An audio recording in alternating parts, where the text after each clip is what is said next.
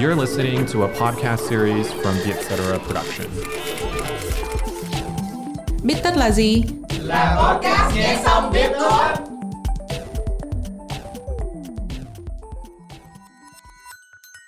Bích tất tâm lý là nơi chúng mình biến những nghiên cứu hắc não thành kiến thức dễ tiêu. Bích tất tâm lý được dẫn dắt bởi Trân Lê và Hiền Lê, editor chuyên mục cuộc sống tại Vietcetera.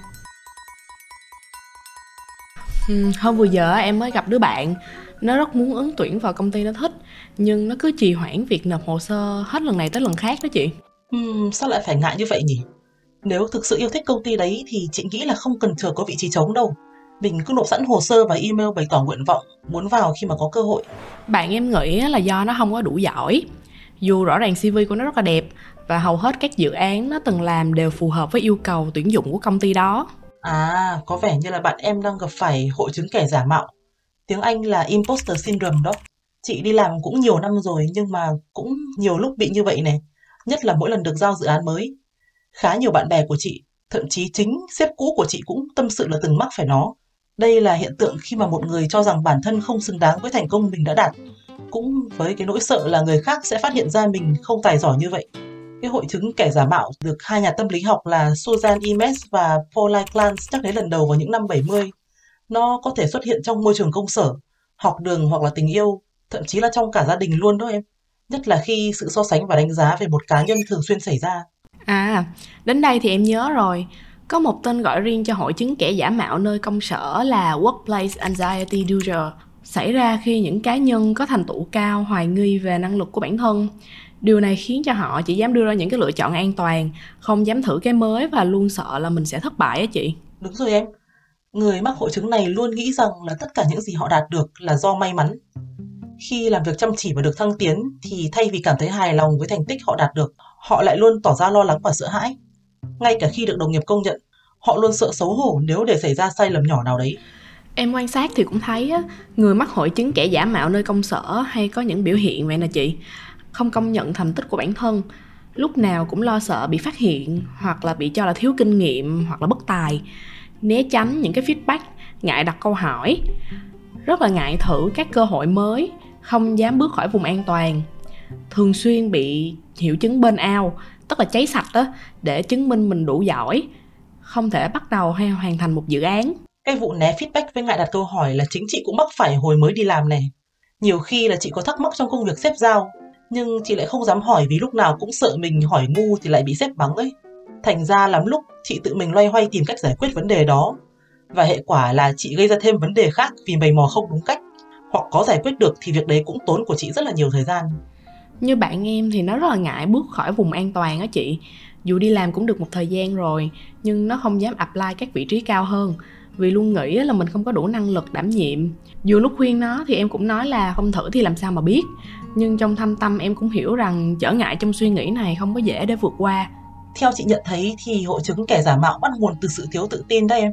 Nhịp sống hiện đại nó luôn hối hả, nên là nhu cầu trau dồi kiến thức và kỹ năng mới luôn tăng lên, thành ra khiến ta thấy không đủ và không hài lòng với những gì mình có.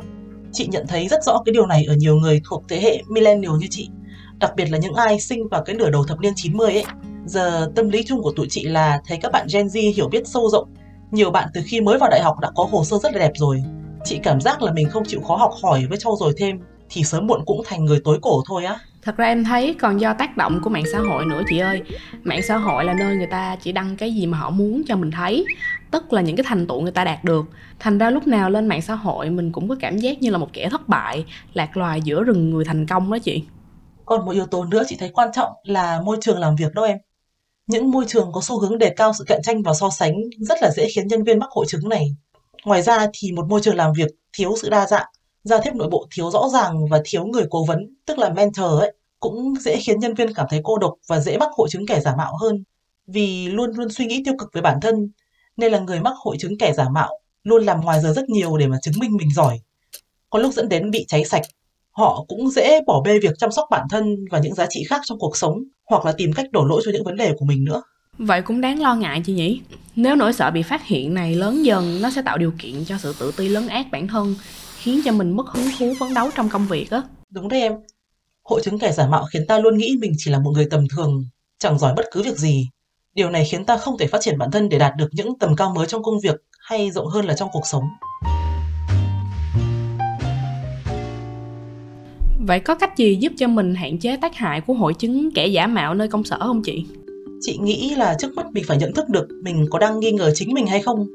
Theo giáo sư Adam Grant của Đại học Pennsylvania, thì có hai loại nghi ngờ là nghi ngờ bản thân, tiếng Anh là self-doubt và nghi ngờ về ý tưởng được đưa ra, tức là idea doubt.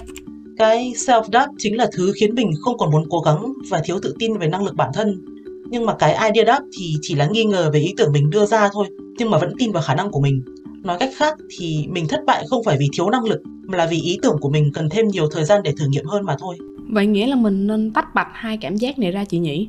Nên tâm niệm rằng không phải là mình không đủ giỏi, chỉ là ý tưởng của mình cần được trau chuốt thêm thôi. Đúng rồi em ơi, chính giáo sư Grant cũng khuyên như vậy đó. Các cụ xưa thì cũng đã đúc kết nên câu tục ngữ rất đúng trong hoàn cảnh này là thất bại là mẹ thành công. Chị cũng đã áp dụng nó rất là nhiều trong sự nghiệp viết lách của mình. Cụ thể là mỗi lần có angle hoặc là bài viết chưa được duyệt thì chị luôn cố gắng xem mình có thể chỉnh sửa nó theo hướng nào, chứ không bao giờ chị từ bỏ luôn ý tưởng đấy. Có những bài mà chị phải sửa không dưới 5 lần mới được duyệt đăng đó em. Nhưng cũng chính vì vậy mà chị càng thêm chắc chắn về năng lực của mình, từ đấy giảm được tác động của hội chứng kẻ giả mạo. Em thấy việc chia sẻ về hội chứng này với người khác cũng khá hữu hiệu á chị. Nhiều người em biết á, cũng từng trải qua hội chứng này, trong đó có cả sếp và nhiều anh chị là mentor của em nữa. Họ có thể đem đến góc nhìn khách quan hơn cũng như kinh nghiệm để vượt qua cái hội chứng kẻ giả mạo này.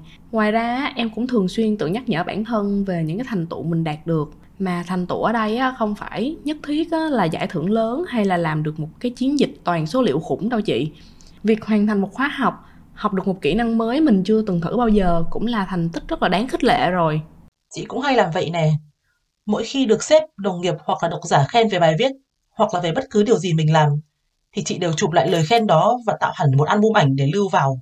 Cứ lúc nào stress hay là cảm thấy nghi ngờ bản thân là chị lại vào xem, thế là thoát được rất nhiều suy nghĩ tiêu cực.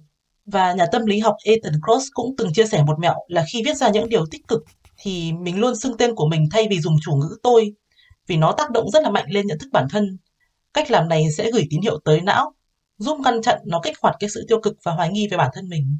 Em nhớ là nhà khoa học Ivan Pavlov cũng từng làm thí nghiệm tương tự trên những chú chó chị cứ đánh chuông là chú chó sẽ tự động tiết dịch vị và chạy đến bát ăn vì não bộ của nó đã hình thành phản xạ có điều kiện gắn tiếng chuông với giờ ăn có lẽ việc mình nhắc nhở bản thân về năng lực cũng giúp hình thành phản xạ này cho não á chị ngoài ra thì em thấy việc cải thiện môi trường làm việc cũng là yếu tố quan trọng như em đã nói khi nãy những người quản lý trong công ty có thể giúp nhân viên của mình vượt qua hội chứng kẻ giả mạo bằng cách lắng nghe hoặc là chia sẻ chuẩn đó em chính việc nghe sếp và các anh chị senior kể về trải nghiệm bị hội chứng kẻ giả mạo cũng đã giúp chị nhận ra là mình không hề cô đơn.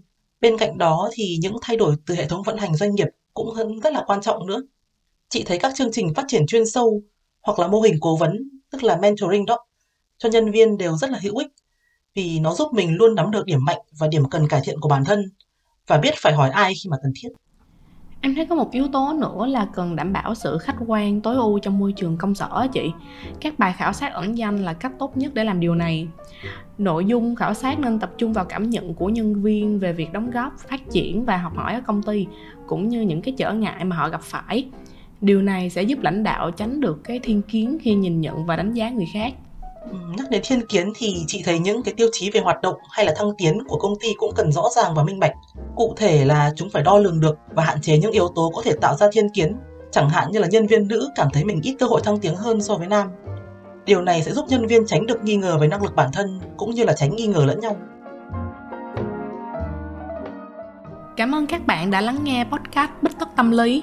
Nếu bạn có một câu chuyện nào liên quan đến hội chứng kẻ giả mạo nơi công sở, hãy chia sẻ với chúng mình nhé. Hẹn gặp lại các bạn vào podcast tuần sau.